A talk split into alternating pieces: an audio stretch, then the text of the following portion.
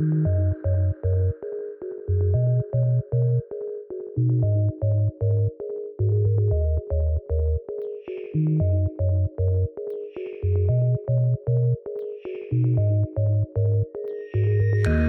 for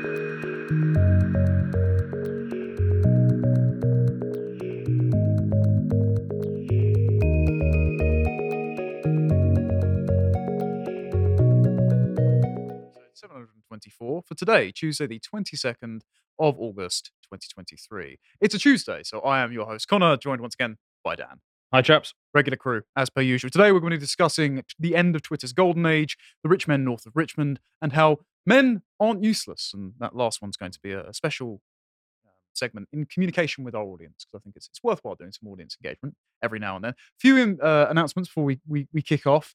I know that there were audio issues with Evil Origins of Feminism Part 2. Heart was a little bit broken when it came out that week before last. So, what we've done is our intrepid editor, Jack, has put blood, sweat, and tears into fixing it. And so it's going up on Wednesday. So, that's that's this particular video there. If you haven't subscribed to the website yet, uh, do, because Carl and I had a two and a half hour conversation about feminism and how to stop it. So, it's really rich and interesting. Uh, we also have Brokenomics coming out tomorrow. No, today. No, today, yep, today, Yep. three o'clock. Yep. Fantastic. Who who are you interviewing with? Oh, that's a, uh, a US hedge fund manager, James Lavish. Interesting chat about uh, sort of macro in the world in general at the moment. Right, fantastic. And then just drawing your attention again, we've been asked to draw your attention to the to the feedback survey, um, so you can fill that out. I'll be shouting that out in a segment as well. And there's also the gold tier Zoom call on Friday, which will be, I believe, me, Josh, maybe someone else that shows up. So Mm. that's that's me. Stop being town crier. Let's let's get into the into the news today. So Elon Musk and his newly appointed minion, that's CEO Linda Yaccarino, are making some strange, borderline suicidal moves in their restructure of Twitter. Um, these include the return of shadow banning, policing disinformation at the behest of the EU and advertisers, and acting a bit like Stasi. So let's let's look at the Silicon Valley getting getting back to business as usual. Um, before we do, I just wanted to promote something on the website, and that is our our free articles that go out. I've done one on the weekend because everyone insults my music tastes, and I thought I'd vindicate it by looking at existentialist themes in Zoomer music.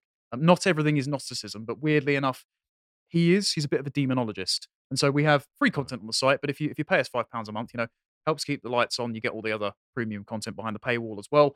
And if you want to talk about what what premium content you like, just a reminder, we have this survey that we've been we've been asked to, to plug. The last question's a bit of a league table about which presenters you prefer. So all the YouTube commenters who can't stand me and Dan can go have fun with that one. Can't can't quite keep crying. Right. Anyway, let's get on to the onto the announcement. So Elon's spoken about Twitter recently, and he said that the sad truth is there are no great social networks right now. We may fail, as so many have predicted, but we will try our best to make there be at least one. So he's trying to say there are some noble intentions with his restructuring of Twitter and the rebranding of it as X. Now, as a Gen Xer, I'm sure that you're familiar with getting blamed for everything. Um, but I do think the X branding is horrendous.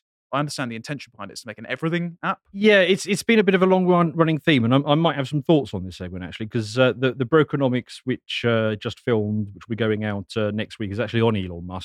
the Brokenomics, which just filmed, which will be going out next week, is actually on Elon Musk. And I spent a bit of time talking about what he's doing with X, but there was definitely an X theme to this guy. So if you look at he, we, he bought a McLaren F1, and, and the number plate was X. Space X. Yes, um, his his son literally called X. Yes. Well, some some w- weird variation. on that. Final Fantasy game that you named Yes, he, yeah. he, he tried to call. Well, he, he sort of. He, he he had a payment company which became PayPal that was called X.com. So, th- so it's been a, a long running theme of the man's. Right. And Mm. so he's going to try and consolidate pretty much everything into an everything app, which will be your go to for Yeah, media, music, um, subscription based long form he writing. definitely thinks big. I mean, he, he he- he's. I mean, we haven't seen the fruition of what's come about from from Tesla and SpaceX and Starlink and all that kind of stuff. But the but the scale of the ambition with each of those companies is significantly more than most people think it is when they look into it.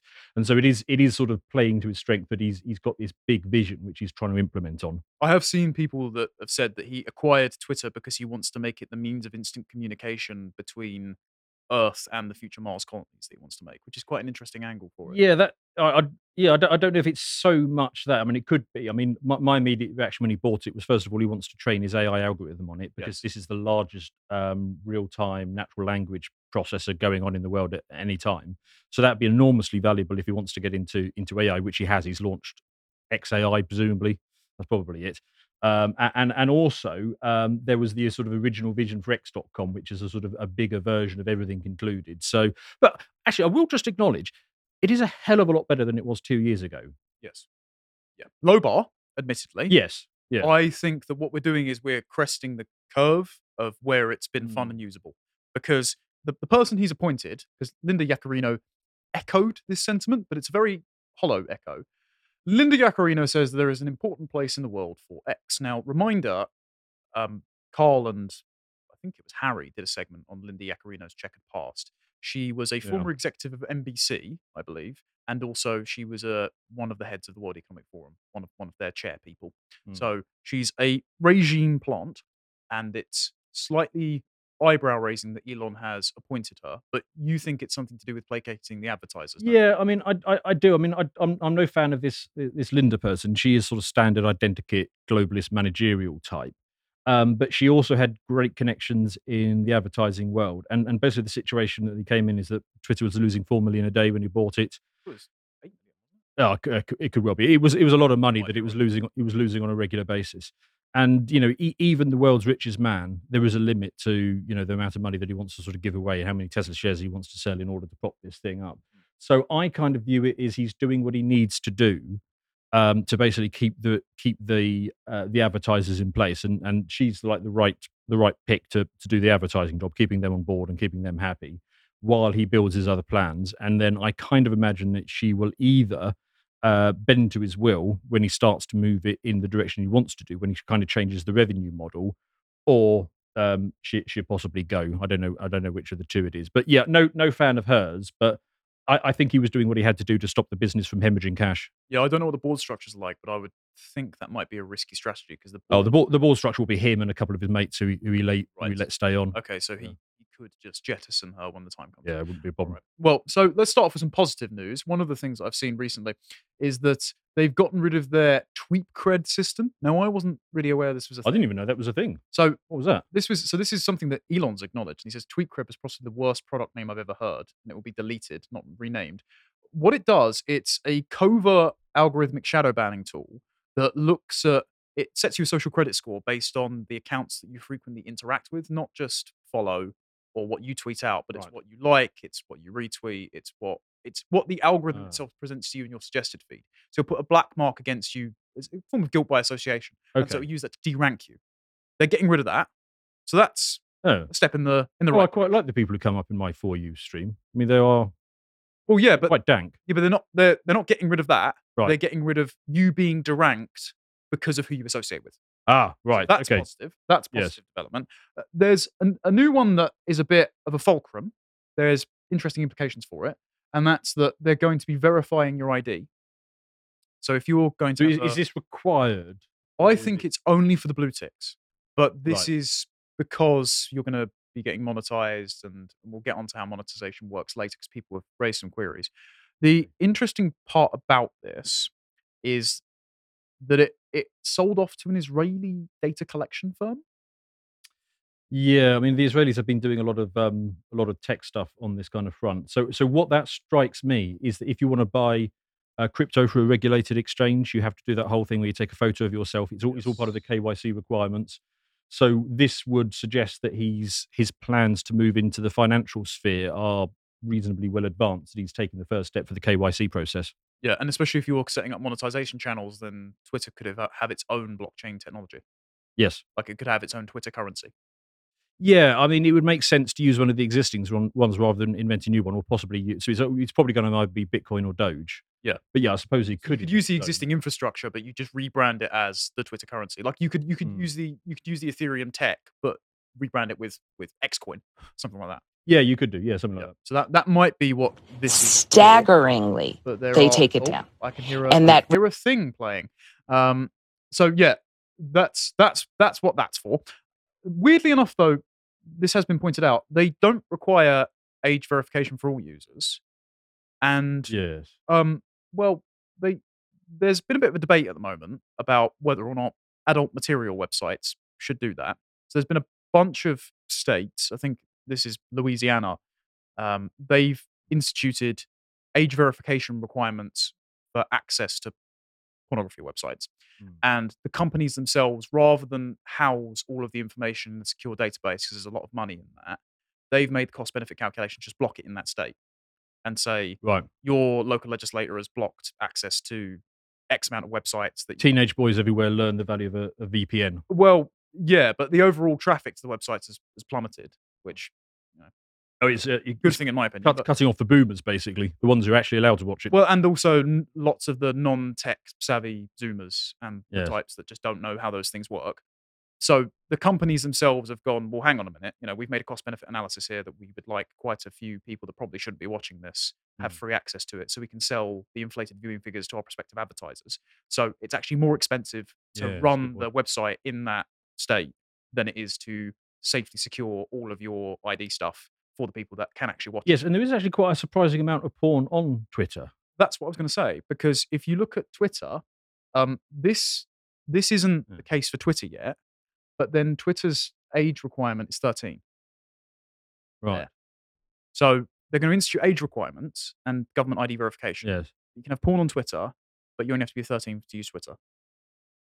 It's a bit Yeah. of a strange inconsistency here. I, I must say. I never, I never see it on my feed, but whenever I've used the search function to try and research a topic, Mm. if you put in a term, like like a couple of segments ago, I was doing a segment on Haiti, so I put Haitian into my search thing. Oh dear. A I lot of yes, a lot of porn came up on that. Um, uh, there's been a recent trend where a lot of these gimmick accounts that I've just muted now because one, they try and incessantly blackmail you into thinking that every woman's awful, which is just serving regime agitprop. Not all of them.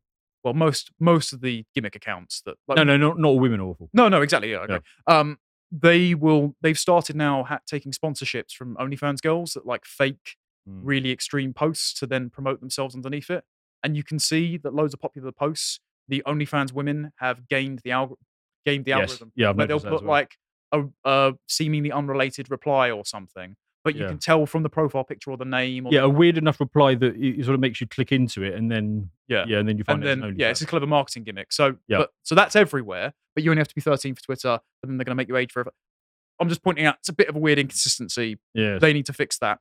So the, the next one that's that's happening, block is being deleted. Now, I understand he's he's already had a bit of a back and forth with Matt Walsh saying we're going to replace it with something better. But Elon's Whatever saying it's, it's just not going to exist anymore except for DMs. Now, one, if you're getting those OnlyFans girls spam replying your popular posts, block is very useful because it means they just can't do that. It deprives them of Yeah. the marketing strategy that they're, they're going to use. But also, people have pointed out it's useful for stopping stalkers and the like. Like I, I use mute fairly frequently. If someone's just being a, a moron and they want to incessantly be a moron and waste their own time, then I'll just press mute because I don't have to see you and you don't realize I'm not seeing you. So you you think you're owning the comms or whatever, but actually you're just terminally online and I get to global. Yeah, I never used to bother with any of those until until once you get your, your account up to a certain size. I mean, we, we're both sort of around the twenty thousand mark. I got I, you get a lot of scammers and um well the OnlyFan girls and the and the crypto related stuff. and also boomer spammers who want to definitely send you this one video that's convinced them of the new world order. Well, I don't really mind them so much, but the one the ones that are sort of definitely bots, I do I do do a lot of blocking of that now. So Well, it's just when it's unrelated and it's incessant, I'm like, okay, Yeah. all right, you know, calm down. I'm, I'm sure your Telegram chat really enjoys it, but like, Yes. I, I'm No, posting I, don't, I don't mind those guys so much. like, it's like I've got photo roast potatoes here, and you're you're showing me how Yeah. Jacob Rees-Mogg is a stooge of the West. Like, cool, th- thanks for the info. Yeah. Maybe not right now. So, but the idea that the block is going to go away, I don't- we don't know what he's replacing it with, Yes, that's the thing. and so it's pretty precarious. And when block is gone, what happens to your block list? Presumably they come flooding back or something. I don't know. Well, presumably they're or do they get converted into well, mutes? I don't know. all on. Yeah. So there's, Yeah. you know, if I've got all my ex girlfriends on that list, I don't want them knowing what I'm up to. uh, Yeah. Not not not not excellent, but all right. Um. So Jack, former Twitter CEO, agrees, and he says 100% mute only, and Elon says Jack understands.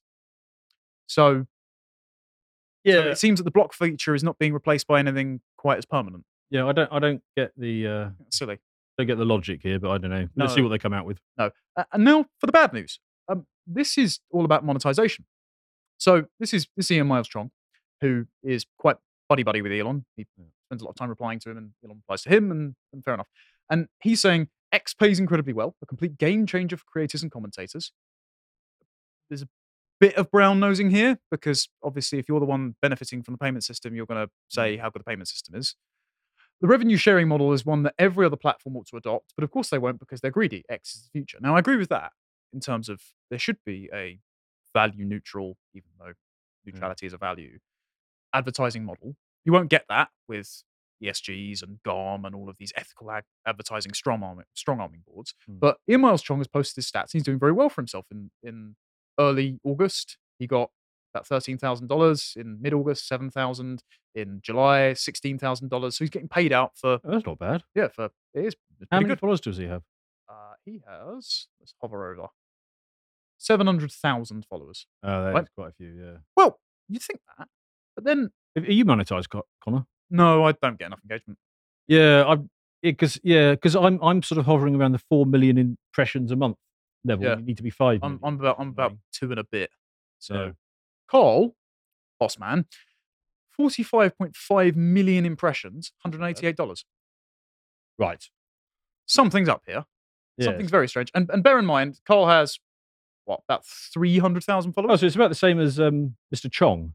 He's about half of half of Miles Chong's, Right. but hell of a lot of impressions. But even if he was half the followers and half the impressions, Yes. he's getting less than a tenth. Right? Bit, bit weird. Yes. Why is Carl being so punished? And this isn't the only one. Tim Pool was saying 243 million impressions, $4,000. Now, Tim Pool has way higher than Ian Miles Chong. Tim Pool's at 1.7 million. So he's Yeah. got a million more followers and a lot less money. Bit hmm. of an odd trend. Laura Loomer as well. Now, Laura Loomer, you know, very high up in the Trump campaign, banned off everywhere, 500,000 followers. Very respectable. Yes. And she's saying that she got a payout of $190. Hmm. very weird. And she's she's actually responding to Ashley St. Clair here, and Ashley St. Clair worked with the Babylon Bee, Yep. and she's got six thousand dollars, but Ashley only has seven hundred thousand.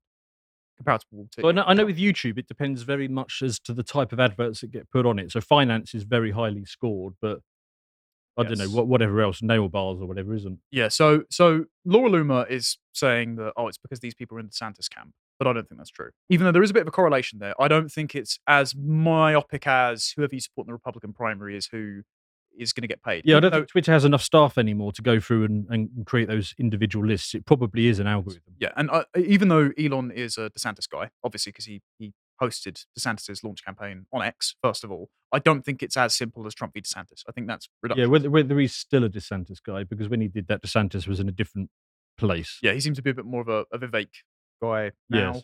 But in, in in either in either sense, I think it's more likely that the advertisers are being a bit more discretionary about who who they advertise with, and we're seeing that because Elon replied to Ian Miles Chong. He's confirmed that only verified views count, which is quite interesting.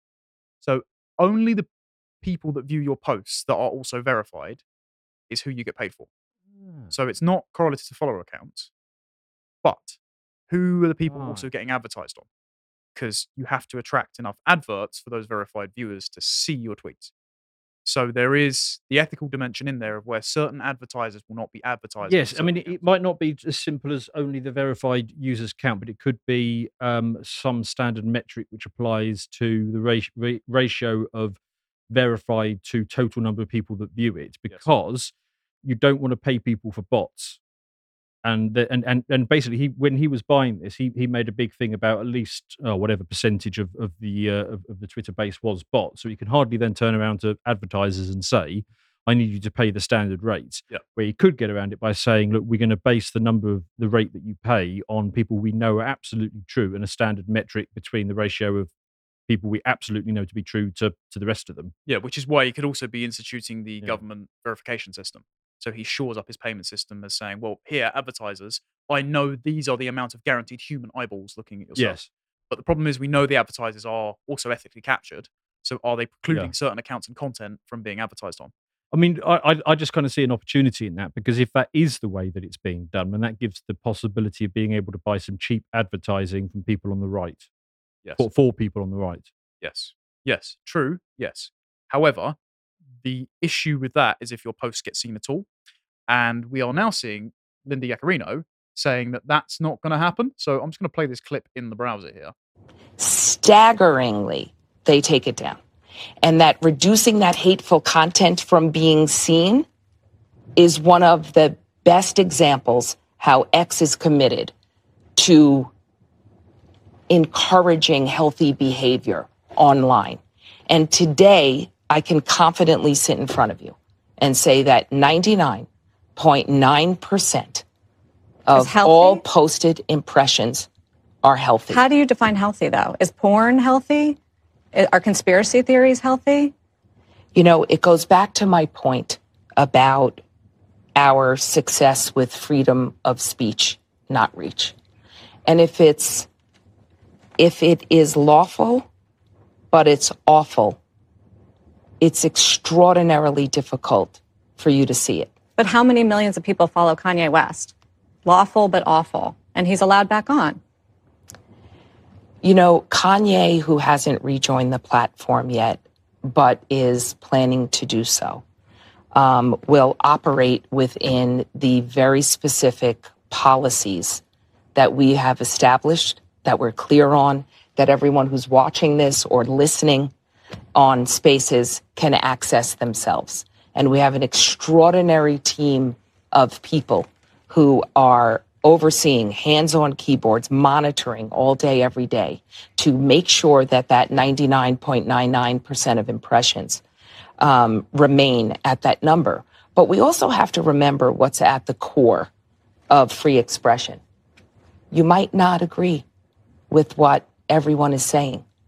We want to make it a healthy debate and discourse, but free expression at its core will really, really only survive when someone you don't agree with says something you don't agree with. And what a great place we would live in if we were able to return to a healthy, constructive discourse amongst people that we don't agree with. So the banality of taking every position under the sun there might have sent you to sleep. Um, however, It, it feels to me that's that's a strong three steps forward and one step back type thing. yes, Because I, I I do still want to acknowledge we are in a much much better place than we were two years ago. We're in that awful oh what what that the Dryad. yes the JJ yes she she she was bloody awful. Yeah, she was. However, what she's just said there is the exact phrase that Vijaya Gadde was parroting: freedom of speech, not freedom of reach. What Yes. that- what that translates to is arbitrary, opaque, capricious persecution of things they don't like Yeah. under the guise of repressive tolerance. So you'll never know if you are being suppressed. You can only infer it, and you'll never know quite why. And it's coming up to election season, so we're going to see certain stories stop trending or certain accounts be locked out. Or Yeah. so But, new yeah. boss, same as the old boss, basically. Not, not- it- not it's it's it's better, but it is yeah it is it is three steps forward and one step back. Well, yeah, we're coming back. We're coming back round. So it, Yeah. it was better. We're here. We're here. Well, I can see the roller coaster start dipping down. Now. Yeah. Not not encouraging, but but all right. So this is also coming down the, the, the pipe. We've got they're hiring a, a senior software engineer, and uh, this is so Aaron Rodericks works at at Twitter, and he works at the Disinfo Elections Information Operations, and he's looking for civic integrity and elections team lead. Do we do we have the actual document open, Jack, by any chance? Um, no, okay, no worries. So he's in there. It says in the thumbnail, "Are you passionate about building innovative projects that connect people and enable conversations on a global scale? Um, do you want to be part of a dynamic team that influences how the world communicates?" As part of trust and safety engineering, we make the platform safe for millions of users working across safety tooling as well as the front end product to build systems that protect conversational integrity. A number of projects that work on are, that under this role will work on will be related to civic integrity, uh, information integrity, platform manipulation, and spam. So in there, they're talking about in the actual document itself that we haven't got open. Um, they're talking about election integrity, election misinformation. the way we use the word safe these days. Yes, yes, it's to ridiculous. to insulate you from things that the regime finds inconvenient. There's also, speaking of the regime, this that's happening. So I've taken this screenshot from from from Bernie. Uh, she's currently got her account on private, so I hope that I haven't violated anything. But this seemed innocuous enough. Yeah. This is a screenshot of what the the new, as of August 25th, interface is going to look like for anyone that's in the EU, because the EU are passing their their Digital Services Act. So it's passed last year and it's going to come into effect. And there's now going to be a Stasi-like function where you can press on the side of any tweet, report this as illegal content in the EU, and the the details of this bill are quite interesting. So they've got two pages here. So the, the Div- Digital Services Act package focuses on content moderation and targeted advertising. Quote to create a safer digital space where fundamental rights of users are protected and to establish a level playing field for businesses. A core concern is the trade and exchange of illegal goods, services, and content online. Online services are also being misused by manipulative algorithmic systems to amplify the spread of disinformation and for other harmful practices. Now, they're currently funding with 1.2 billion euros a consultation for initiatives on how to tackle election misinformation, So the AFD basically. yes, um, medical misinformation, and anti-LGBTQ hate. So that's what's going to go in there. So you basically, Yeah. if if you To say be things that fair, we I- can't say on YouTube, you'll be taken down Yeah. via Twitter. I, I can't really blame Twitter for this one because it's EU law. I mean, they they, don't- complying with it, yeah, they, they just don't have a choice. I mean, it's just another reminder of how awful the EU is. But Sure. but yeah, but absolutely. But it's also a couple of things. Number one, the overall user experience on Twitter is just going to get worse yes, because even if you aren't in the EU, people that you might follow in the EU might be subject to these laws, so they'll start censoring themselves. Yeah. And two, remember the legislative framework is symbiotic, and Linda Yaccarino Yes. works at the WEF, where they get lots of their marching orders from. So yeah. I mean, all the time I get emails saying that um, your your post is is, is illegal under German law. I get the same as well. Yeah. At which point I just put my fist in the air and go, right, I'm doing something proper, you know. And and then then there's just this last one as well. Um, what they're doing is they're creating a digital ledger of public shaming, because as Right. part of the Digital Services Act, oh, wrong button. They're doing a uh, transparency database of content moderation decisions. So what they do is that any time a ban happens, Yeah. the social media platform must publish the the reason as to why. And so if they don't ban people, they get fined. When they do ban people, they've got to publicly post the reasons. That's useful to us, but one, they're probably not going to be truthful about it because they weren't truthful about taking down the Hunter. Well, they just say something like hate or misinformation or some yeah. Exactly. And and then now there's like a, a public wall where forever your name will be tarnished, particularly if you use your verified ID to access your blue tick account. Mm. So there's going to be a permanent public digital ledger of scarlet letters Yeah. from the regime against your social media account. Mind you, I was on I was on the original Hope Not Hate list. I quite like that. Quite a few people that we know are, aren't they? Yeah. But that's that's a badge of honor. Yes. But the problem is, as soon as they start consulting on things like the online safety bill, yeah. or in Australia they've got pretty much the exact same legis- legislation, Yeah. we're probably going to be seeing that that similar little pop up Yes. that the EU are going to see. So overall, Twitter's user experience, some people are going to get paid more, some people are going to get paid nothing, other people might be permanently tarnished with reputational damage from the European Union, and user interface is trending towards the negative. So we'll, we'll keep you posted, but Twitter's golden age seems to be transitioning into one where the metal is quite a bit less precious. Bit Tarnished. Right. Should we talk about uh, Rich Men North of Richmond? Have you heard that one, Connor? I have heard the song. Yes, I was Yes. actually recently in Virginia, so Oh, I, right. I was in DC. So Oh, was that was that for the uh, the Tim Pool thing? Was it? Uh, I did that while I was there. Right. but- so my, my friend lives in, he lives in West Virginia. Yes. So I actually drove through about three different states, but Oh. I spent about five days in Washington. So I was I was near all the people that, that Oliver Anthony. Yes. Well, that well that's the thing that's the thing that is just north of Richmond is of course Washington DC. So is, yes. so so that's the reference in the song. Um, now we would like to play the whole thing for you, but um, you know we, we have to be careful with copyright, and uh, is is is always is always a bit of an issue for us on this channel because uh, There are things called laws. Yeah, well, a- and and YouTube are mean. So, um, so if, if you're watching on YouTube, uh, by all means, you, you you've probably seen it already. But if you haven't, um, do a quick search for Richmond, north of Richmond, and then watch this clip. Um, and and if you're one of our, if you're on the website, we're going to play you a little bit, uh, but but we you're, you're going to get cut out if you're on YouTube. So let, let's play a bit for our subscribers. be true, but it is. Oh, it is. Living in the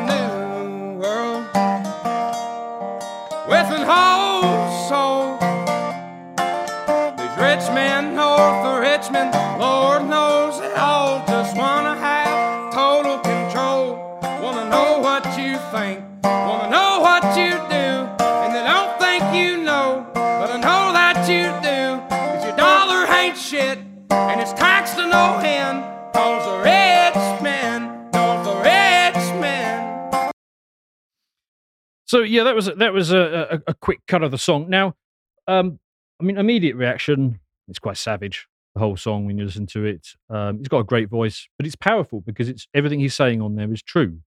Um, It's it's like the non-boomer truth version of "Money's Too Tight to Mention." yes, yes, that's a good comparison. Yes, where it was very critical of Reaganomics at the time, of where Reagan tried to implement a sort of trickle down neoliberal system, and it's led Yeah. to uh, even worse trickle up oligarchic system, and he's taking Yeah, ex- aim at that. export and manufacturing jobs and all the rest of it. Yes, um, but I mean, obviously, this has done incredibly well. It's it's gone to the top of the charts, and this is a, this is an unknown guy. It's um, number one on Billboard 100 as of today. Wow. Yes. Yeah, that, that, that that's powerful. And you know, he was, he was just some unknown guy uh, standing in front of his his deer stand um, with a guitar uh, playing. I mean, there, there's a bit of production value in this. Um, so so something went into this one. Um, but it's it, I think it's worth talking about. So what I fancy doing is basically just breaking down the lyrics and and, and, getting into that way. And actually, before I do so, I also want to sort of mention that um, this has been out for sort of a good week or so now. And we're getting to the stage where I'm just going to acknowledge yes, there are uh, people now coming out with their takes about how it's all a psyop or. Oh, this is what Rory Yeah. in the office calls Fed Sheeran. yes.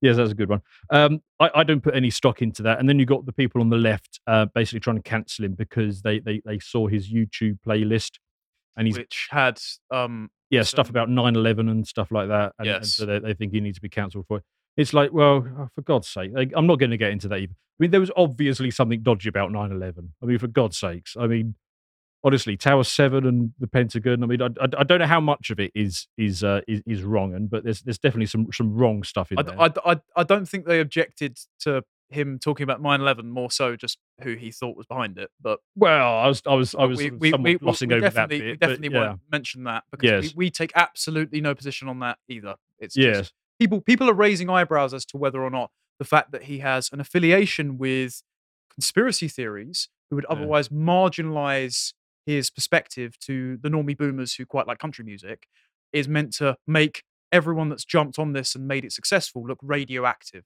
by comparison Yeah, this is this is their sort of standard cancellation technique, and I did quite like his response to it. He just doesn't care because I mean that, that that's the whole authenticity of this song is he just doesn't. He he's been so beat down, he just doesn't care about this. well, I think what people might be wary of is if this is another Kanye situation Mm. of where Kanye seems to pal up with Donald Trump. He seems to make some Yeah.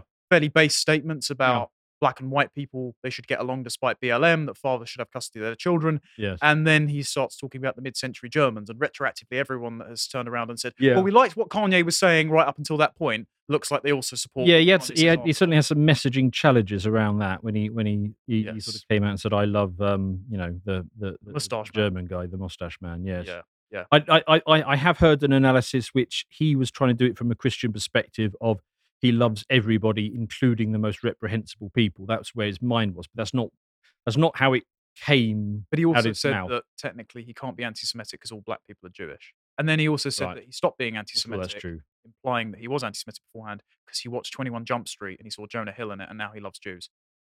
So, so Yes. Kanye is not very consistent. Yes. And so, what people might be averse to is whether or not they've supported this guy, and then they look at, Yeah. they go digging into his YouTube history, Yeah. and then someone can have an easily applicable smear to everyone that has supported him. Yeah. But it doesn't seem like Anyway, forget forget is, that. Which is good. It's Don't, good. I don't want. I don't want to get into that because you know we, there, there is a tendency sometimes in our sphere to just get so black pilled that we can't have anything nice.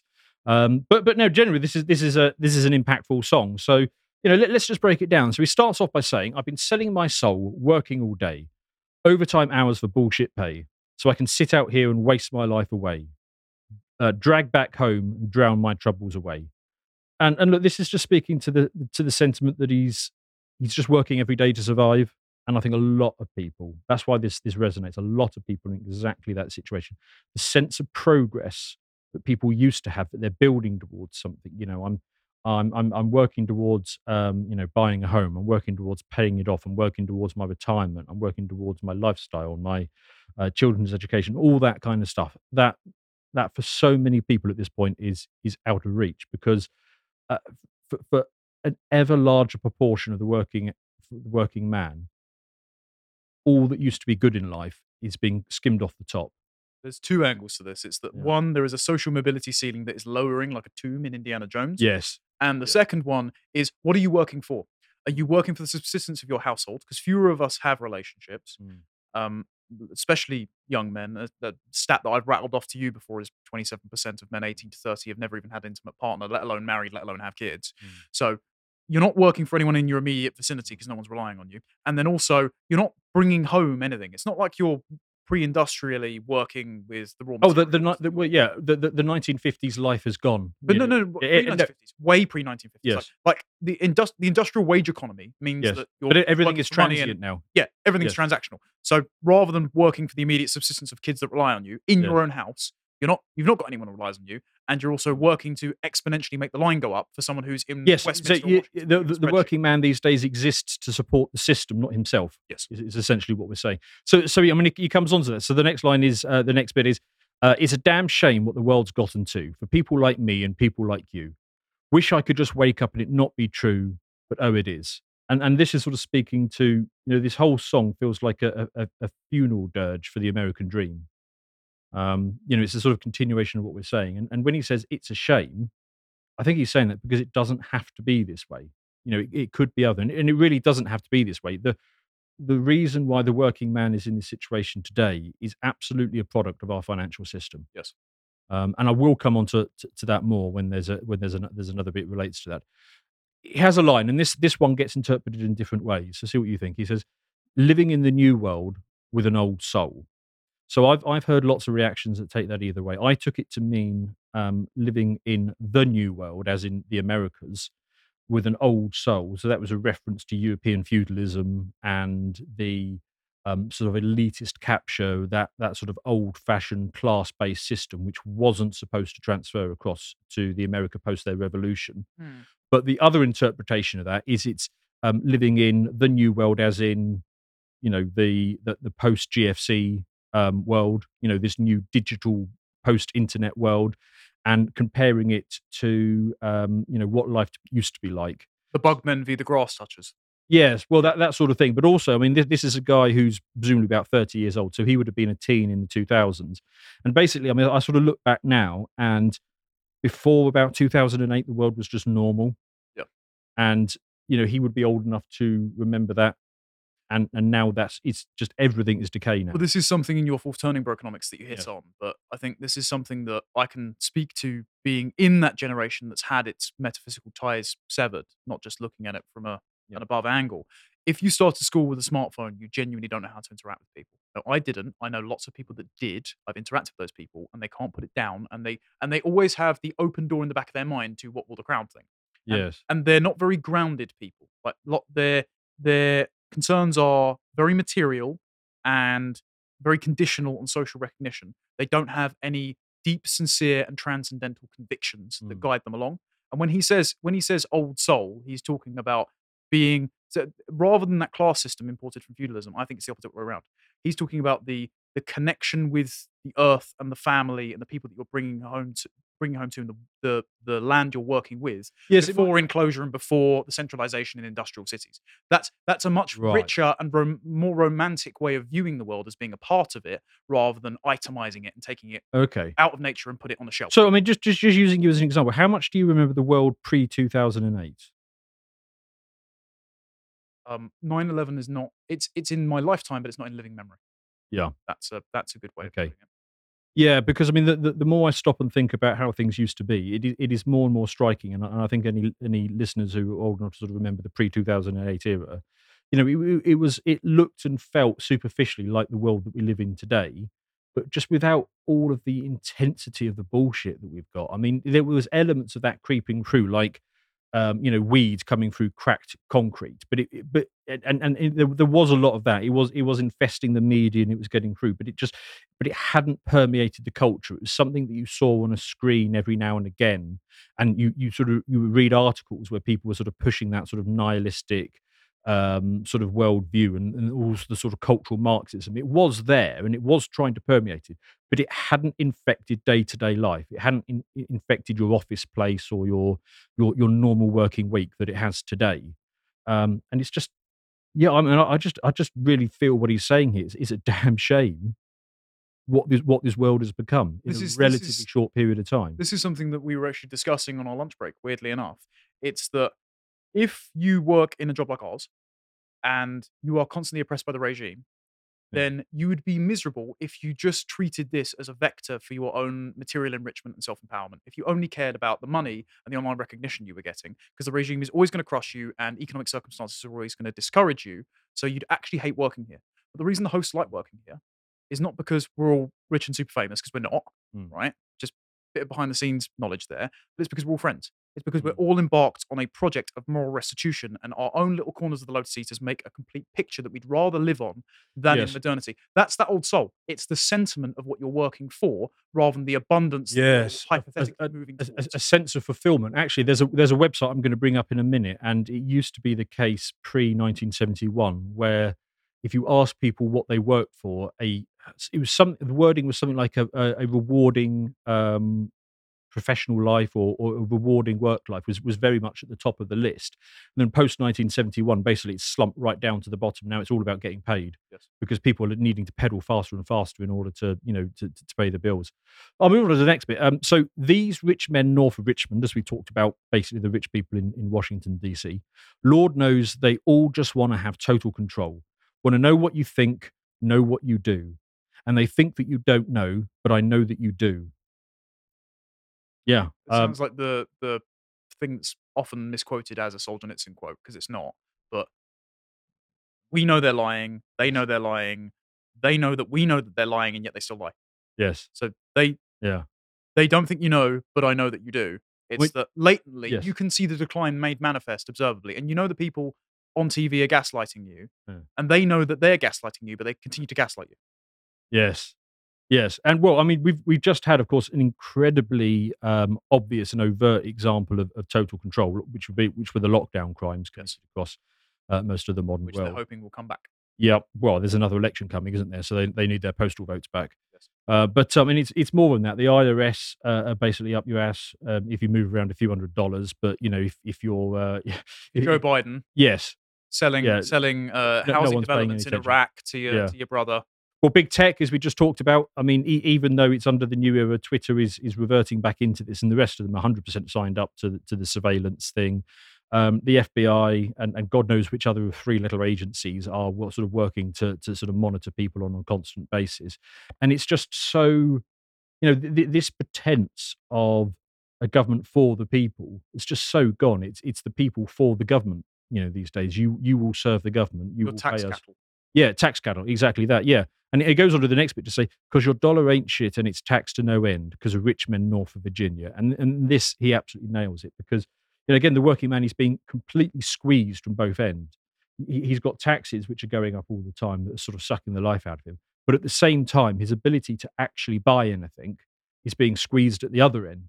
And so, no wonder the, they're sort of being left with this sort of absolute despair and hopelessness. but it's also the class dynamic as well. It's not Mm. just how the money supply is being manipulated. It's at the one end you've got the oligarchs who would like to permanently cement their power, and Yep. they've got a symbiotic class that they're importing to create that Yes. that dependent voting base, who are in the UK specifically being battery farmed in hotels, who have Yep. themselves none of that old soul. They're all mercantile. So they're actually content to sit like bugmen in those little rooms and on the taxpayer seat, just sit outside on the, on the pavement and smoke all day at your expense. So you're squeezing. It's not. It's not the middle class. You're squeezing anyone who does any genuine productive work and has aspirations for family and social mobility Yep. to uh, to be discouraged to work to foster that that dependent population. So the people at the top never have their power challenged. Yeah, you you got to wonder what those um, hotel boatmen are be uh, uh, uh, sort of being brought in for. You know, what point they're going to be activated for whatever the purpose is. Uh, but yeah, at the moment we just of course see them, especially in Swindon, we just sort of see them sat around smoking and, and going out and every yourself and buying a new Adidas top because it's, it's what they do. Um, actually, what I will do is just on this point, let's have a look at this website. Um, uh, what uh, WTF happened in 1971? Yeah, there we go. Let me, let me get the, uh, the the mousing. So look, yeah, look at that. Look at that top chart. I mean, this is a lot of what I'm talking about. So the pre 1971 era um, you know, b- basically the uh, productivity of the economy was was rising in tandem with the compensation. So basically, the um, the return on assets um, was was matched by the return that went out in wages. And basically, since that point, there's been no um, real terms wage increase um, in the US, and, it, and it's, it's basically the same for, for, for Europe as well. Um, so, you know, if, if you are an asset holder, you have been getting richer over that period. But if you're a wage earner in real terms, you have not been getting any richer. This is the Um, frustration when the Marxists say profit is theft. No, it's inflation is theft. That's, that's oh yeah, absolutely. Absolutely. Well, yeah. inflation is taxa- uh, Inflation is taxation, and taxation is theft. So, so exactly this. There's there's a whole bunch of interesting things on this website, um, which is well worth checking out. There's there's, a, there's another good one if uh, if I can get to it. It's not too far down. The cost of living. Oh yeah, so this is great. So so the price of a a, a, cam, a tin of Campbell's conde- condensed soup. I mean, look at that for. And this is this is a lovely metric because it goes back well over hundred years. So you can see, you know, that that real term. Well, it's, it's not even real term. That's just that's just, just nominal terms. Price of a, a tin of soup as a, as a standard commodity was absolutely flat for for well over hundred years. Um, and then you introduce this new financial system, and the cost goes goes spiraling up. So you add the cost of the things that you buy in the shop to the taxation that you're being forced to pay as well. Um, you know, no wonder we're getting squeezed. And and actually, we we jump on to the next thing. I've actually done a brokenomics on this website. So um, it's the it's the path to today's problem where I basically go through that website um, uh, a graph at a time and explain what's going on there. So that that that was actually a very popular one. Um, it, it explains so much of why we are in the situation that we're in now.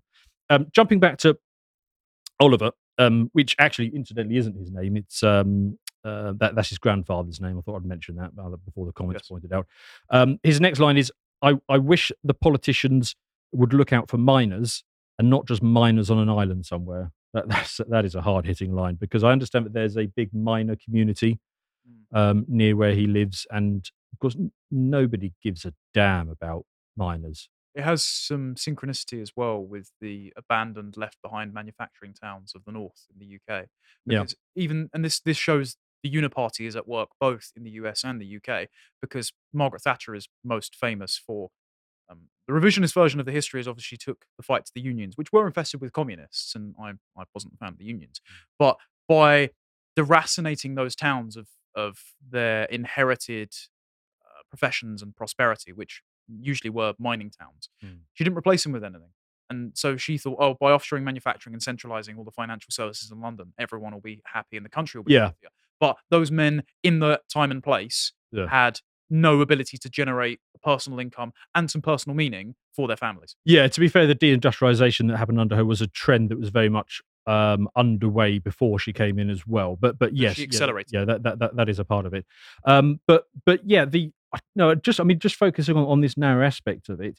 You know, I, th- I think it was either the miners or it might have been the oil workers when they started to experience particularly hard times. The the Washington class and the media class and the politician class basically came out with a with a learn to code thing. Yes. It's like they just they just do not give a damn about the plight of these people in the slightest. And when these people then sort of turned it round about two years later, when when there was that sort of tech crunch and and and um, you know started making fun of them on the same basis, they all started getting banned and censored. Um, you know, it's a ridiculous situation. And then of course the second part of the comparison, which is not just miners on an island somewhere. Yes. It it is absolutely absurd the situation with that. I mean, we we, we probably don't talk about it enough, but we have a we basically have a, a pedo class that's protected protected by an elite class because they're the same class of people. Yeah. And everybody knows that the these people are fiddling kids and they're just getting away with it. I mean, I think we had a very popular segment, didn't we? Yeah, it's on- up to about 450,000 views now on the website. yeah, on, on, on on Epstein's YouTube, client list. Yeah, yeah, but that's that's some of the clients, but we don't know most of them. That's just the calendar that was released by the Wall Street Journal. Yes. We still don't know the contents of the black book. We still don't know, for example, Ghislaine Maxwell. She was prosecuted for trafficking children. Who to? Yeah. Oh, no one. Oh, okay. Yeah. That, that's trafficking to no one. Yeah. Right, uh-huh. okay. And it's just it's just so obscene and so absurd that we know that there are these high level paedophiles that, that operate with absolute impunity and, and we're supposed to just forget about it. I mean, I've, I've, I haven't even forgotten about the uh, the 19,000 girls that were uh, sexually assaulted and raped in, in Rotherham. But again, you know, we, we're supposed to just oh, tut and tut and move on. By the UN aid workers and Oxfam Yeah. as well that face no repercussions. Yeah, uh, you know the, the Sound of Freedom, which I haven't watched yet, but I, I intend to. It's, it's a bit more difficult to watch it over here because uh, it's it's it's, it's uh, When it hits streaming, we'll have to. Have Yeah, but but definitely going to watch the sound the Sound of Freedom soon. But you know, a- again, this is this is all part of the deep frustration that these things happen, and we, we're supposed to just forget about it and ignore it. And if we notice it, we're just call QAnon conspiracy theorists. Yeah. Even though Oh, yeah, I'm gonna, um, prosecuted yeah. for said crimes. Yeah, c- coming to that. Um, the next part of this is Lord, we got folks in the streets who ain't got nothing to eat, and the obese milking welfare. Well, God, if you're five foot three and you're 300 pounds, taxes ought not pay for your bag of fudge rounds.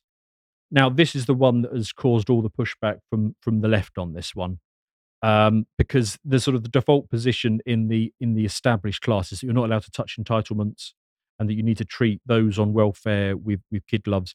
But you know, this guy's authentic. He he doesn't he he he he he doesn't look at welfare as you know I'm being made poor by this system, therefore I I have um, compassion for for all poor people. No, he he's a working man trying to work, and he knows that he's getting bled out, and these politicians are enriching themselves through the power of these entitlement programs, and they're using it as their personal patronage for the with the with the many trillions that they move around on this on this basis. People like that they want they want to provide for themselves and their family and their community. They don't want to be paying for some lard barge in the middle of a blue city wobbling around um, you know stuffing their faces with corn syrup and and, and, and sugars and and and the, the, you know the system the, the media class the politicians they basically just lump all of these people in together and just you know the pawns There's a twofold critique there as Hmm. well. He didn't go after the entitlement programs just in the the trickle up inverse demographic pyramid. The, the boomers are running up the, the debt and Yeah. you know taxing people like me in this country, him in that country to pay for entitlement programs that they can never quite afford. He went after the people that are fat layabouts. And yes and and such a difference the reason is there, he's almost talking to them. Like he's saying, if you are this person who's 300 pounds, you don't deserve that. And just know that the rich men north of Richmond want you to be this way because they've induced learned helplessness in you because Yeah. you'll never challenge their power. it's a, it's a vote plantation Yes, exactly. And and then the other point is as well is that there is a general attitude, and this is why he got attacked on the, by the body positivity fat activists and the like, that you should be disembodied, and that Mm. any judgment and any biological constraint on the satiation of your material desires, which is the new the new world, not the old soul, as in what mm. can I do for you, is what can I accrue to myself, is oppression. And so you, as a big fat 300 pound person, are actually serving elite interests because they are Yeah. transhuman in their idea that that their body should not be a limit for how much pleasure they can accrue. well th- those people would be coming under regime attack if they weren't useful to them Yes, so, exactly. so they, they clearly are and that's that's why they're offering now jabs to reduce your weight rather than healthy diets. Yeah. It's, it's more transhuman. it's, it's not vegetables and exercise it's, it's have another product Yeah, it's, the- it's the that we can technological version of Yeah. the Roman banquets to then go into Mm. the vomitorium for another course. Yeah. So the next line is, and, and the, this again speaks to the despair. Young men are putting themselves six feet in the ground because all this damn country does is keep kicking them down. And actually, there was there, there was loads of reactions that I could have pulled from, um, you know, in relation to this song. But but but this one in particular, and, the, and this line in particular, just just caught my interest. And the, the this guy, he goes into watching this for the first time, and at this point, he kind of throws up his hands because it, it, it's resonating so strongly and you know the you know well watch for yourself watch this clip I never thought I would ever, ever say something about like this about the United States, about my country. And I just feel it. It's like every single day they just sit and they beat us down, and you see the next person that you might want to like look up to a little bit, not just look up to, but like listen to and say, hey, he's making sense. In jail. Next person, man, he might be, he seems to be making sense. Canceled.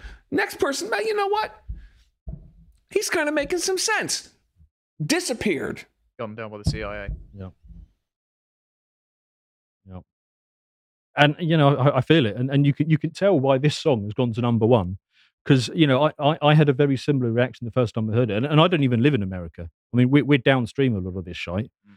but um you know we, we, we are we are still getting it but I mean But we are a vassal state, so we import the same culture. Yeah, exactly. But I mean, if, if if you're living somewhere and you grew up thinking that you lived in the land of the free, and then you look around you and and and things because it's so so slow and insidious. It's every day. This this sort of creeps on you like like a slow dusk. It's like the alien blood Yeah. working its way through the ship. Yeah, and then and then you sort of listen to this, and it's all laid bare, and I, I absolutely get that reaction.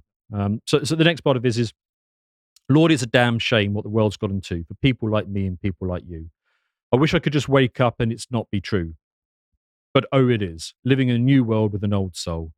Yeah, I mean, there's no call to action to this song. I notice. because basically, if somebody in our sphere or somebody like that puts a call to action into something like this, um, we, we're either going to go to jail or we're going to get shot. Well, look at Trump. He said peacefully and patriotically make your voices heard, and he's being tried under the RICO Act.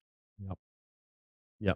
And and and we have to be very conscious of what we say on, on podcasts like this. You know, we we cannot put calls to action in anything that we do because it, it will result in an arrest. Yeah, that would be very irresponsible, and, and we wouldn't endorse that at all. Yes, yes, which is annoying. I suppose we, can- we can we can hint at a few things. So so it, it is deep. I disavow. Yes.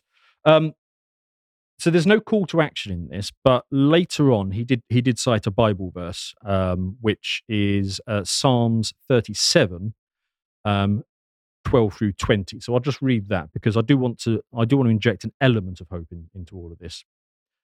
So the wicked plot against the righteous and gnash their teeth at them, but the Lord laughs at the wicked, for he knows their day is coming.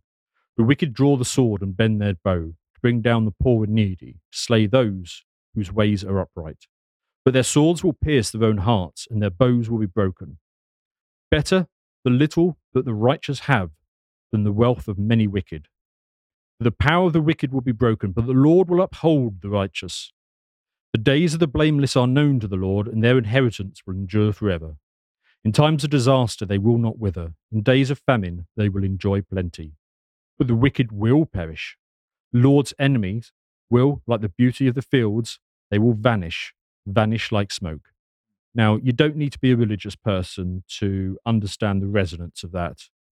Um, that these people will get their their comeuppance. I mean, I, I do believe that. I mean, I know a lot of the content that we produce is rather black-pilled, but they are going to get their comeuppance. This is the, the way I look at it is anything that cannot last will not last. You can only run against the immutable laws of reality for so long until entropy sets in. And this is and and and this reminds me of Ephesians six twelve, which implies that these people are motivated by a malevolent will that they don't quite know, which is we struggle not against persons but against the principalities and dark powers at work in this world. And that's his message. It's Yeah. these these people Yeah. despise you because they're working for their own interests, which serves I- higher and darker. I, I, I think the reason the elites are behaving the way they are is because they are scared, and they are right to be scared because they can see their power base slipping away. They are losing control. That's why they're behaving ever more recklessly and dangerously, because they they know that their their time is coming to an end. So you know there is something positive in this. There was one more reaction video that I wanted to give. Um, in fact, I'm going to show you this graph. Can we, we got the graph? Yep. So basically, this is this is a podcast that I sometimes watch uh, between three billionaires and, and some libtard um, who, who moderates it. Um, so it's it's quite an interesting um, you know perspective they have on markets sometimes. And basically, so they listen to this song, and then they they pulled up this graph. And what this graph basically shows you, it's the different um, quintiles of of people of earnings. So you you've got the the dotted black line at the top, but you know they are all in, which is the top five percent um, and then you've got the lines at the bottom. So, so basically, what's if, if you're listening is is the the bottom four lines haven't moved; they're just flat lined forever, basically. Um, and then the the people who are doing pretty well, you know, their line has been going up, and the, and the top five percent, their line has been sort of rocketing straight upwards. That's also the the four lines at the bottom are anything below or just above a hundred thousand dollars. Yeah, so we're not talking about people who are yeah and there's a higher proportion of people that make that in the UK per population than over Yeah. in, uh, in the US than in the UK rather. Yeah, exactly. So I mean, it, it, it is the vast majority of people that this situation applies to. Anyway, so they get talking about this and, and they are perceiving this in terms of, well, you know, is this guy basically calling for somebody come along and take away my money and just hand it to those people at the bottom? A complete swing and a miss. Listen, listen to this swing and a miss of analysis. A lot of people want to pretend that this is an issue and they want to get the sympathy of the masses by giving the populist rhetoric of why this is an issue. But when push comes to shove, and the question is, do you believe that the dashed black line or the blue line should be legislatively brought down to meet the other lines? People just evade the question. In my perspective, the answer is no. You cannot do that. And the reason why United States GDP is where it is is because of that dashed line. It's an existence proof of the fact that this is the largest economy in the world. And so one has to make a really simplistic decision, which is do you want economic supremacy and then try to figure out ways of rebalancing things, or do you not? I say you absolutely must start with that, which means that that dashed line and that blue line will always have a rate of acceleration that is greater than the other lines. And that's just natural OPEX leverage that exists in any company. If you look at a company with 50% EBITDA margins versus a company with 15% EBITDA margins because one uses technology and the other one doesn't. It's capitalism is rife with these examples. Yeah. Chamath, that is the smartest, I- best thing you've said in 142 episodes of the All In Pod. but I agree uh, 100%, Chamath, with your. I think it's well said. But then you should just say it. I think we do a huge disservice by pretending to care and then not seeing the ugly truth. The ugly truth is none of us want the government to try to bring that dashed black line or that blue line down. We want them to stay out of our way. That is the truth. So if you talk to that guy that wrote that song and his 80 million followers, He, I don't think what do he, you say to them? What do you say to them? I don't know. Can I take a Is, shot at is this? my honest answer. Yeah, thank you, Yeah. New World Man. Uh, no, um, the problem is not that we all want the Bernie Sanders tax the millionaires and the billion. No, no. The problem is the government has been in bed with some of the largest corporations, namely BlackRock, which you've mm-hmm. done a, an excellent brokenomics on, to fudge the monetary policy, to instantiate themselves as the unquestionable oligarch class while robbing us of upward mobility. Yeah, I mean, if, if I was going to try and explain it to to, to, to that bunch of millionaires, and actually uh, that that one who was just about to interject, David Sacks, he gets a bit more. He he's he's the one who's been pushing Vivek and, and, and DeSantis, and he, he he actually comes back with a much better perspective on some of that stuff, which I which I mentioned in a moment. But what I th- what I think Chamath is not getting there is that it is the financial system itself. It's if you derive your income from assets, and I showed that line earlier. It's it's it's like you're a bird trying to fly on a planet with low gravity if you make your income through wages, and so it's not derived from dividends or capital returns or the OPEX leverage that he's talking about there, it's like trying to, it's trying to be a bird flying on a high gravity planet. You know, it's it's not a question because they then get into this whole thing about oh we worked really hard and we came from nothing.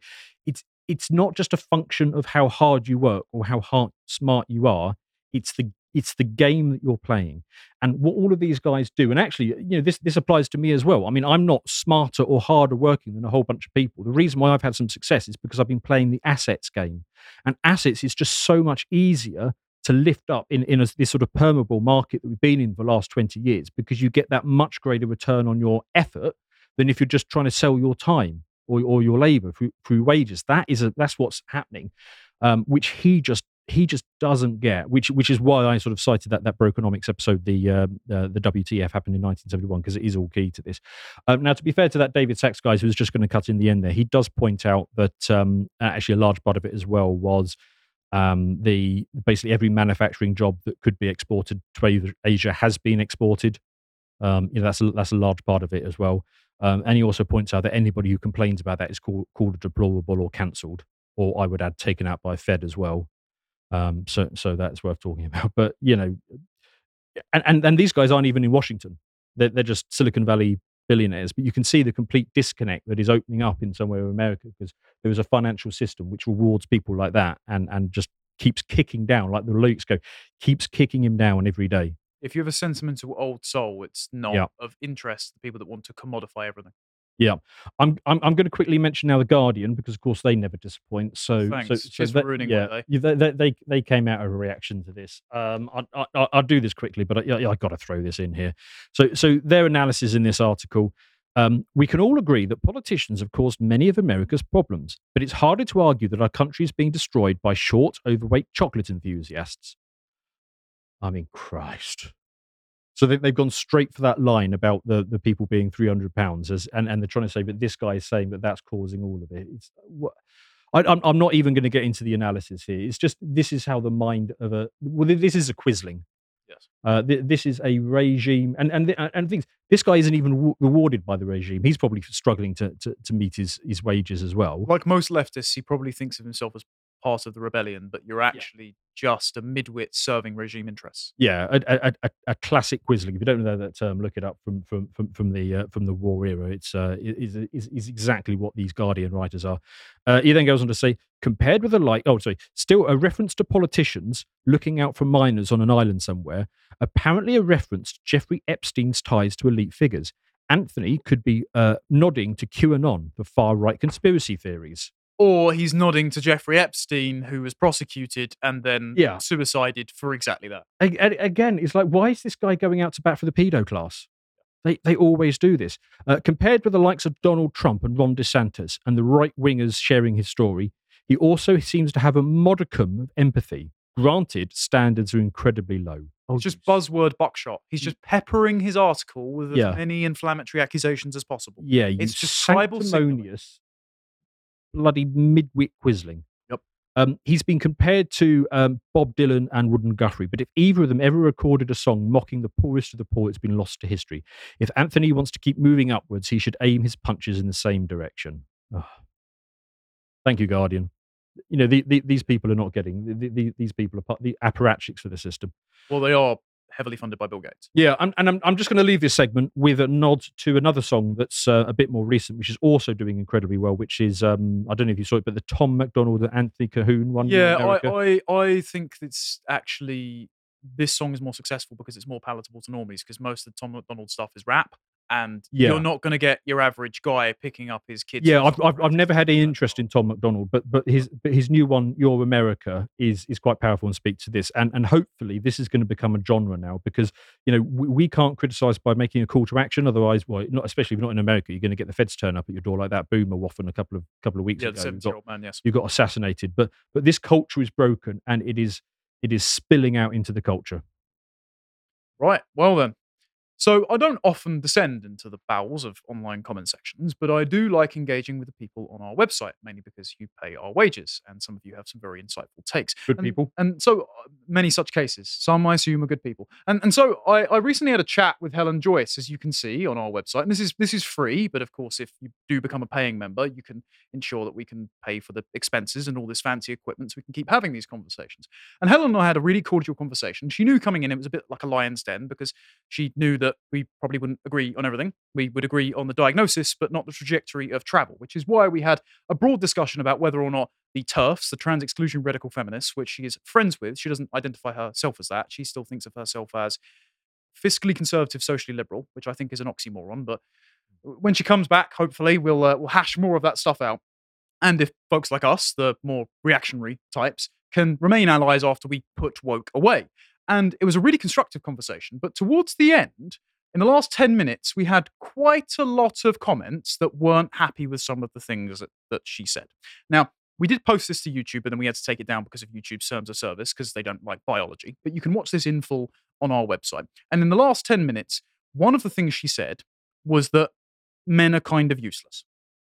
Now, I don't suppose you've watched this interview yet. no i haven't yet Out of context, that sounds bad.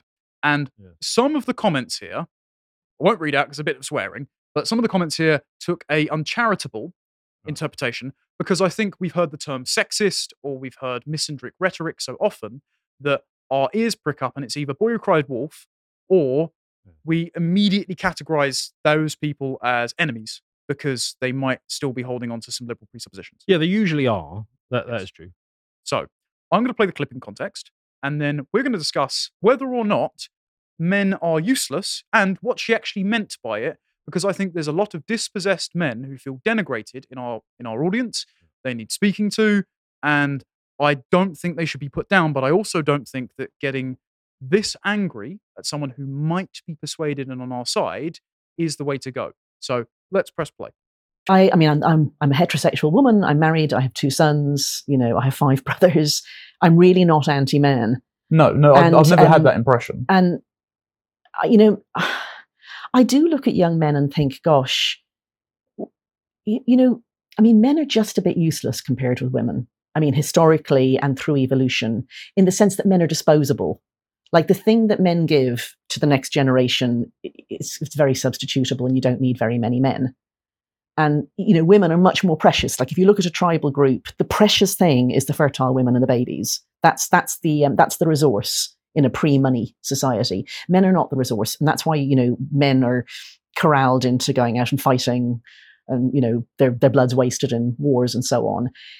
I often wonder how Freud couldn't have noticed that. Like the idea that women envied penises, obviously men envy wombs, for goodness sake. Like that's the scarce resource in humanity is is reproductive capacity and it's women's. and that's why women men have liked to control it. Um, so young men have always had to be given a purpose and a reason and a way to become men because women don't need that because it's obvious how we do it.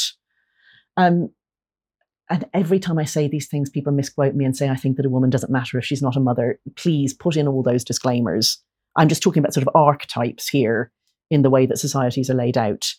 So yes, so a lot of cultures try to find some way to make men feel like men because there isn't a natural, you don't like becoming a father is not like becoming a mother. And we don't do that.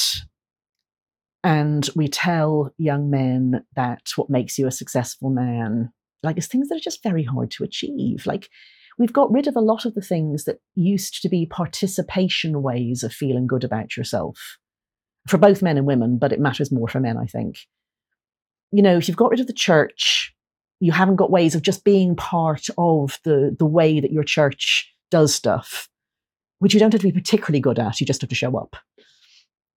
Um, we've uh, foolishly, in my opinion, told young men that they don't need to look after mothers and children. Uh, you know, I mean, I'm always amazed now when I see young men not get up for a pregnant woman on the train or not help people with their shopping or help people with their buggies or whatever. It's always women who help you. It's not men. But, you know, men have to be told that there's a purpose. They have to be given a purpose. I don't know if you need an initiation ritual, but that needs some thought. And we're not doing that thinking. We're leaving men to be quite useless and aimless. I mean, I'm not against men only spaces because I think, you know, there are places, there are times that men want to be with other men. So, did you get any contempt from any of that? Certainly no contempt. No, I agreed with like ninety-seven point five percent of it. There was a little bit that I disagreed with. That, that she made a comment about um, uh, men need to be given purpose. Do they, or or do they need to go out and find their purpose? And, and there's something in society which is blocking that. Uh, you know, I, I I might have some wobble around that bit, but actually the rest of it and the, the bit about men being um well w- whether it's useless but you know they are the evolutionary bottleneck they are the com- precious resource i mean certainly yeah if, if you are in a um, pre-industrialized society absolutely you want to protect your women more than your men because well quite frankly you can repopulate the entire village with one man but you can't do it with one woman Yes. um so you know I, I, I didn't take issue with any of that apart from possibly the bit about how a man comes into his own Yes. So so the what prompted that discussion was actually a question about whether or not men have had their participation rituals and the stages at which you can call yourself a man deracinated and removed from them. oh yeah So there's yeah. a lack of male only spaces, for example. There's a lack of gun clubs. The Scouts is now unisex. Lots of sports clubs are, uh, have significantly less funding. Um, there's uh, that schooling is skewed particularly towards a female way of learning, and there's a lack of male teachers. There's a lack of male mentor figures within popular culture. There's a lack of fathers generally because mm. 50% of kids in the UK are split between two households. Some rarely see their dad. Some have never because, because uh, a lot of women are marrying the state now There's they don't need men for that Exactly. And mm. and so when can you call yourself a man? You're not in proximity to danger. You're not looking after a dependent. You don't always have a father figure hanging over you. And all of those those men, there's lots of men that don't have families, don't reproduce, either never will or later and later haven't. There aren't any vocations for them like she brought up the church, like the priesthood, for example, where they can serve the role of a father culturally without having their own children. All those things are stripped from them. And so what, what I think Helen was actually saying there is that when she said men are a bit useless, what she meant is evolutionarily, some of them are superfluous. So culture, Oh, is, yeah. a- culture is a safety net that gives those men who aren't killed off in a war Yeah. and who don't have their own children direction, so they don't launch revolution against the civilization. Yeah, I mean, I, I've seen stats that suggest that you know throughout the, the entirety of human history. So we, we're talking about the you know the um, you know the Stone Age as well, but throughout the entirety of human history, something like eighty percent of men had died violent deaths.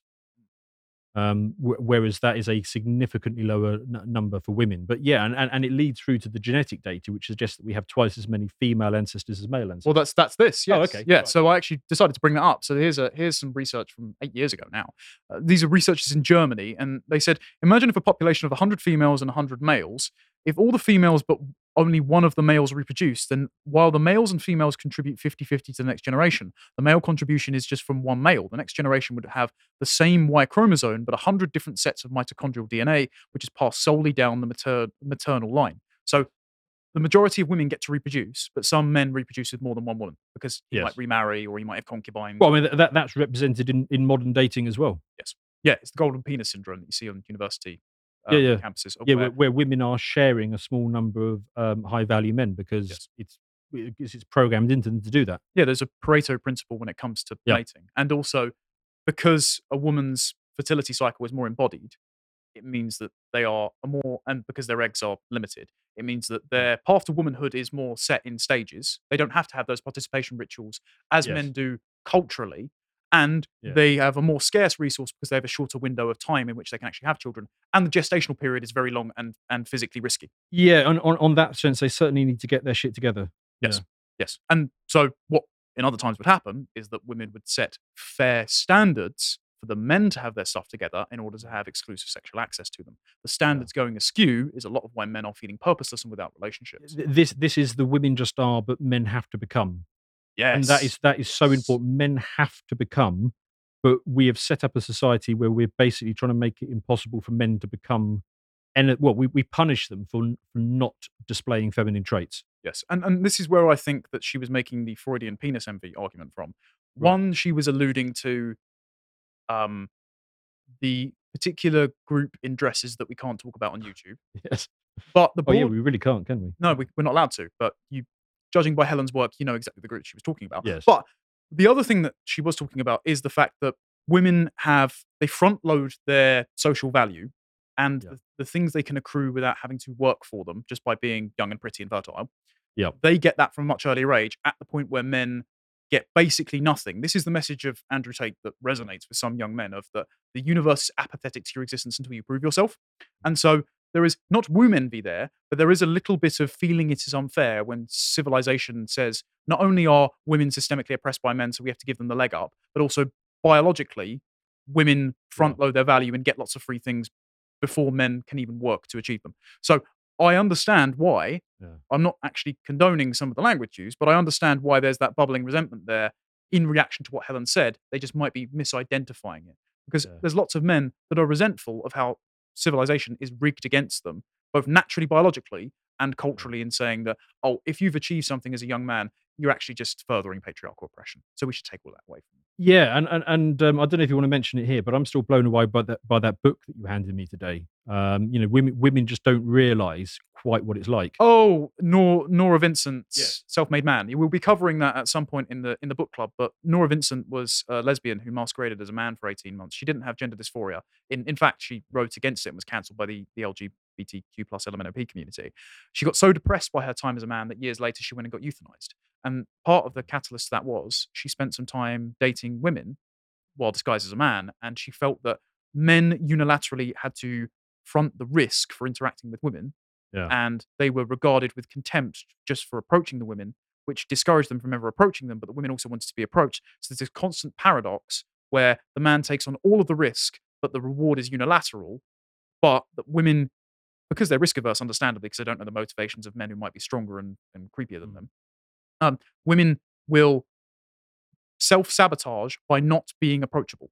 And so she's like, this is this is a constant thing that men have to navigate. It's, it's an impossible tightrope walk of where I've got to approach you, but I've got to be somehow exactly the type of man you want before I approach you, but I don't know that until I approach you. Yeah. And so you might just hate my existence for giving it an earnest. Yeah, and in previous generations, we got around that by getting very drunk in bars. Um, but but Zoomers don't do that these days, so it's Zoomers even harder. No, they rarely drink. And also Yes. the way dating apps are set up actually discourages Yeah, you from getting I'm, I'm thinking of doing a segment on that soon because I've, I've started looking at it, and um, yes, it's not good. Yeah. Well, actually, speaking of dating preferences here, Rob Henderson's broken down the data. I'll be talking to Rob at some point on the podcast. And he said about six in 10 young men are single, 18 to 29. Uh, among young women, little less than half are single. Pew Research survey in 2019 said that men 18 to, uh, 18 to 29 reported being single, um, half of them, and women, the figure was 32%. So from 2019 to 2023, singlehood among young men increased 51% to 57%. For women, it increased from 32% to 45%. But even though they're increasing, more than half of single men, that's 52%, are saying they're interested in dating, but only 36% of women. So lots of women that are single are choosing to remain single and elongate those years. So not only are women dating a fewer selection pool of men, they're rating 80% of them as below average attractiveness. There's also a disproportionate number of men want to get into relationships but are being barred from relationships by those women. Yeah, and, Not and then they, they're basically going to wait until their prime years are over and then expect one of these guys that they basically ignored to then provide for them. Yeah. And so get a nasty shock when he's like too black pilled. Exactly. So you you need men not just to Yeah. have kids with, but also to look after you when you've got those kids, and to look after you when you're a hell of a lot older and you're not able to climb the ladder to reach the top shelf and things like that. Like you need men for that. Um, also, you need men to keep up civilization. So there's fatal employment statistics here. So this is from the U.S. Bureau of Labor. This was a couple of years ago. And I just like the framing from from Forbes here. They looked at the annual census of fatal occupational injuries. Looking at 139 sec- separate occupations and discrete industries, an obvious pattern quickly emerges. The safest workspaces are indoors, and the safest occupations frequently require education beyond high school. The most deadly occupations, on the other hand, are outside and often involve operating equipment. This largely drives the huge difference in workplace fatalities between men and women, with 4,761 men dying on the job compared to 386 women in 2017. Now, the latest figures in 2022, this was women were 8.6% of all workplace fatalities. So that's men making up 91.4%. Um, and they they genuinely say this is surprising. They say in this article it's a surprising disparity. Now, this is only surprising if you get all of your worldview from Marvel movies, where women are, are just as strong, but that's fine. But the four most dangerous occupations are commercial fishing, logging, aircraft pilots, and roofers. Now, the reason that men are important is because you don't see the feminists demanding equal access to deep sea trawling, No. and the reason is that's that's a difficult, Yeah, it's, demanding it's only occupation. equal access to sort of jobs that they, they decided they want. Yeah, the unisex avenues of wealth and power as well. So ultimately, feminism serves regime interests because it liquidates you down to the unisex individual consumer, Yes. atomized and having no family, um, which is also what you need men for. But but all right, I, I understand that people were therefore a bit mad when they picked up on men being useless because even though she didn't mean useless in the sense that the regime says useless, well, of course, men uphold civilization. They're taking all of these dangerous jobs. Need Yeah. Well, when they're allowed to, yeah. well, yeah, well, exactly. But they're still reliant on them for the time being until they're replaced by robots. Um, there's also the, the uselessness of men that she raised. They are just sent off to, to fight and die in wars. And this is an article by uh, by Freya India, who's been on the podcast. Interview with her coming out soon. Funnily enough, did you know that, that female leaders wage war more often than men? Well, we're sort of seeing that these today, aren't we? The Victoria Nuland effect. Yes. Because we had this dialogue for ages that if, if women were in charge of things, there'd be less wars. And then eh, when as soon as you look at the numbers, and especially today, it's like the complete opposite. Yeah, for, for about 500 years, so 1480 to 1913, this was University of Chicago research, they found European queens were 27% more likely to wage war than kings. And I think Yes. the reason is is because they know they're sending the men off to fight and die, so they're distanced from the consequences. Well, yeah, this is this is the sort of upscale version of the, of the drunk girl in the bar trying to get her bar friend, uh, a boyfriend into a fight kind of thing. Exactly. Yes. Yeah. Yes. She's insulated from the physical repercussions of her actions, whereas men understand because most Yeah. interactions are undergirded by the threat of force if you take it too far. Yeah. Exactly. But any any violent exchange has the significance to be very serious, even if you don't, even if it doesn't necessarily look that way from the outset. Exactly. And so so all those are the reasons why we need men. But why are people sensitive about the devaluing of men? Well. Um, their, their social circles have basically gone extinct. So 30 years ago, a majority of men, 55%, reported having at least six close friends. That number's cut in half. Uh, this is as of 2021. Slightly more than one in four, it's 27% men, um, have six or more close friends, but 15% say they have no friendships at all. That's a five fold increase since 1990. So there's plenty of lonely men out there. There's also men that just don't have relationships. Um, women are now outclassing them in college degrees at about nearly 6%, 60% of college degrees. Nearly half of them say that they earn more or the same as their husbands if they're if they're married.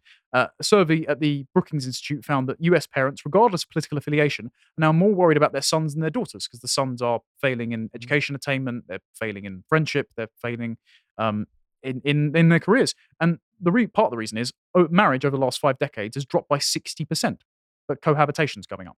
So people are treating each other as as fungible economic opportunities that you can trade up at, at any particular time. And uh, relative to men, a large percentage of women are saying that not being able to find someone who meets their expectations is the major reason they're single. Women's expectations are misskewed and they are undervaluing men, and so they're not happy either. There's a lot I could say on that, but I won't. There are, there are some perverse incentives. I'll save my thoughts on that one. at, at work here that isn't serving anyone. And so this is why US suicides have hit an all time high. Yeah. Uh, it's particularly pronounced among white men, according to the CDC. Uh, deaths rose nearly 7% in ages 45 to 64 and 8% in people 65 and older. This was nearly 50,000 people that died last year. And from the ASFP, they've looked at the stats and, and why this is increasing. The age adjusted suicide rate in 2021 was 14.04 per- per 100,000. The rate of suicide is highest among middle aged white men. That's adjusted as well. The, the times that are most prominent are when they get divorced, so they lose their jobs. So the avenues of purpose are going extinct for men. Uh, in 2021, men died by suicide 3.9 times more than women. There are 132 suicides a day. White men accounted to 69.68% of suicide deaths, and uh, firearms did did 54% of that. So again, more more manufactured consent for the Democrat machine to rob you of something that lets you protect your family. So great, great stuff. There's going to be no cause to equalise these stats, I, I'd imagine. No, and, and so this is why, and I'll, I'll finish on this. This is why there was a bubbling of aversive sentiment to something that, that Helen had said, even though I think she was actually being sympathetic to men by saying history has treated us as generally superfluous. Yeah. And it, because there hasn't been a war, because the atomic bomb has cucked us all and institutionalized risk, because there's no nobility for fighting and dying for a, for a higher cause now, or even just the brutality of trench warfare, there's a hell of a lot of men that are just sort of lingering about without wives, girlfriends, father figures, mentors, um, upward social mobility, and vocations that allow them to and the serve. entire society around them is trying to design them out of the process. Yes, well, uh, when I went on Piers Morgan, and I was told it's actually good that men are terrified of a false accusation. That is that is the the devouring feminine spirit of, of of endless henpecking. So even if you try and struggle upwards and try and have a relationship with someone, you will Mm. be kicked down and in the face. And and so I, I see the anguish that, that men are Oh, yeah, experiencing. yeah. And this all requires really sincere um, uh, solutions, vocations, and cultural change. But my my only statement here will be, and I know I'll be chewed up in the YouTube comments for this as blue pilled and whatever, but I don't think the resentment is serving you lads. And the reason is when these particular women would like us to remove perverts from their segregated spaces, I'll put it that way, who are they going to call? Women have married the state? It's not good. It's going to be up to men to physically remove them. It's going to be up to men to lead the idea revolution that brings these women back towards tradition, particularly when the hard times hit. And so, if we are just resentful, we are serving the regime interests that would like us to be atomized, unisex, and against each other. The, the, the more you resent women, because we're in the sibling economy where we're more like Cain and Abel than Adam and Eve, the more you do that, the more you play into their dialectic. What you need to be is not resentful. What you need to be is accept that some people might still have liberal sensibilities that they're bitterly clinging onto, but that if we're more inviting, they might be more convinced by reality and the fact that we are good and virtuous men who will lead them out of this problem. And then when they need us, well, they're, they're going to ask. So be, be the kind of man that they can be reliable, uh, they, that you are reliable enough they can call on you when a crisis strikes. So Well, we are in our civilization's moments of crisis right now, and and it's the old meme: hard times create strong men. You know, you, you should be going through this period being a stronger man because of it. Yes. So men aren't useless, especially when we're strong. Fantastic. Right, onto the uh, the video comment. We're going Yes. leave a little bit of time to, to run through some of the written ones. So I had some thoughts regarding uh, Peter Hitchens and his uh, Denethor posting, and besides it being defeatist about fleeing your country, the, the problem is like all the Anglo countries are kind of on the same trajectory, so it's a redundant uh, action, and all the third world countries that you can go to them, but you're kind of putting yourself at the mercy of a largely non-white populations that don't really like Westerners and only tolerate them because of the perceived power of Western nations and you know, it's only going to get worse, and you're not going to have any NGOs to back you up in the coming days. So it's better to stay as lar- in a large group in England. Well, there's there's, probably. there's there's two factors here. Uh, number one, if technology and global finance has their way, then you'll continue to see the ratcheting effect of cultural liquidation, and you'll get that universal homogenous state that will chase you to the ends of the earth. The the point of global homogenization is that it's global. You know, there is not a single corner they won't find you in. So you might be able to hold out for a bit, but you won't be able to stop them. So running away won't help. And if you do run away to some backwater place, if that place decides to kick up a fuss against the forces of modernization, even if they don't cave to the UN funding and the like, they will start getting resentful of white people. So they'll just do a South Africa and your life might be at risk. So stay and fight is probably the best approach. Yeah, yeah. I mean, uh, this is something I thought about a great deal during the um, during the COVID era when I was sort of worried about, you know, um, you know, are, are they going to force me to to vaccinate the children or take them away? I mean, you you just didn't know how it was going, and the wife and I spent a lot of time thinking about, okay, well, if if we need to leave the country, where do we go? And it was a bloody difficult analysis to make.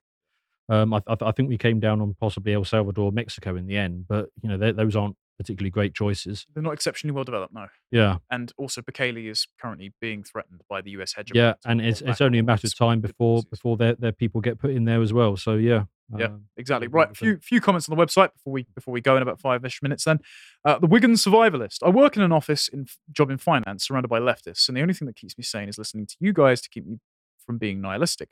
One thing that you can be proud of your job is that you're providing a difference to lots of other people, opening their minds and keeping us informed in these dark times. Never stop, guys. You're doing a fantastic job. Best ten pound a month I spend. Well, we really appreciate all of your support.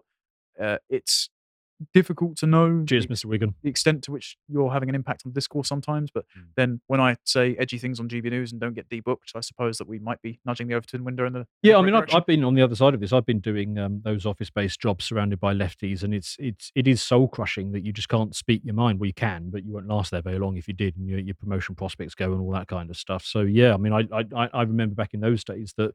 Um, you know, it, the, the sphere was a bit earlier there, but the work that uh, Carl was doing was, yeah, it's really important. Yes, absolutely. And I'm, I'm I'm glad I get to work with all of the hosts that I do because some of them genuinely like we we we get on rib each other on air, but but some of those guys are like my brothers. So kudos to Carl for building a, a really healthy workplace institution. Good team. Uh, Mason, join Twitter out of curiosity once Elon bought it. It's poison. It brings out the worst in people. James Lindsay and Jordan Peterson are the best examples. Anything long form by those two is interesting. Anything by them on Twitter is unnecessarily confrontational, just plain crap. Let Twitter die. Um, Yeah. yeah. So both both of them. Jordan Peterson's writing in haikus now for some reason, though he's definitely got his vigor back after his coma. He's seeming more like himself. I'm going to be talking about him on Friday. Um, James Lindsay is. Oh, he's just full of shit. I'm just bored of it. He's, he's he's utter containment. He hates Christians and he has nothing but contempt for people that have tried to speak plainly and in good faith for him. I mean, he's and any time you say, "Oh, have you have you read this?" Actually, you might be you know dismissing something out of hand. He'll go on and do baby talk at you and, and call you a Nazi, which is just pathetic. So yeah, um, Yeah. jettison, jettison. I think. Um, also, not everything is narcissism. It's a giant distraction. Hmm. Okay, rant over. Um, Athelston, any influential billionaire that admires the Chinese WeChat and all the functions of an ending app should be treated with the same suspicion and skepticism the right has for those like Bill Gates. Don't be blinded by Elon's lip service to free speech. I was a bit skeptical of his courting of the Chinese when he first took over Twitter, because he did celebrate the Chinese Communist Party and he did placate them to launch a Tesla factory in Shanghai. Yeah, I mean, I- uh, we we can't regard him as our guy because he's his own guy and he's got a lot of business interests in China. But he's he's definitely far more in our direction than the rest of them. So Yaccarino, yeah. yeah, yeah. So all we can hope is that we accrue advantages by accident. All right. Ross Diggle. Tom MacDonald also has some cutting lyrics. He does well and is also independent. I just don't like his music style. Well, I, never liked his his original stuff, his rap stuff, but but but this one that I've just saw today, that that was bloody good. So if if this whole thing launches a genre, I'm going to be happy about that. It's, it's like a Zuby. You know, Zuby's very, very nice guy. Um, seemed Yeah. very personable, but I just don't like his rap.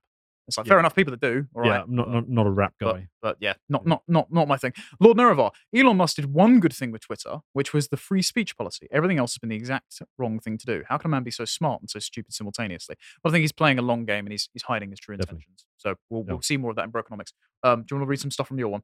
Uh, yeah. Um, so we got uh, the unbreakable litany saying, "I think the class system is a natural state of affairs for human society, at least in, a- in a feudal uh, society, was dependent on bottom-up economics. Yeah, if your peasants starve, you would soon follow. Yeah, but I, we, we kind of had this interesting experiment period in, in human history, sort of post the um, um, the, the Great Plague, the, the, the Black Death, in sort of the end of 13th century, where you got a reorganization of social structures and you've got a whole set of competing elites and it sort of set up this period for several hundred years that you sort of had this this sort of emergence of liberty and what we regard as sort of um Eng- English liberty essentially sort of w- was born as a result as a result of that sort of competing system of elites and what's happened is that those elites are starting to sort of coalesce into a sort of a, a more unified vision because those who have not prospered under this system have by as a natural result of that fallen away out of that sort of elite status um, and these guys are just sort of coordinate, coordinating more. But they've gone too far with this fiat financial system, and, and it's going to come back to bite them. But um,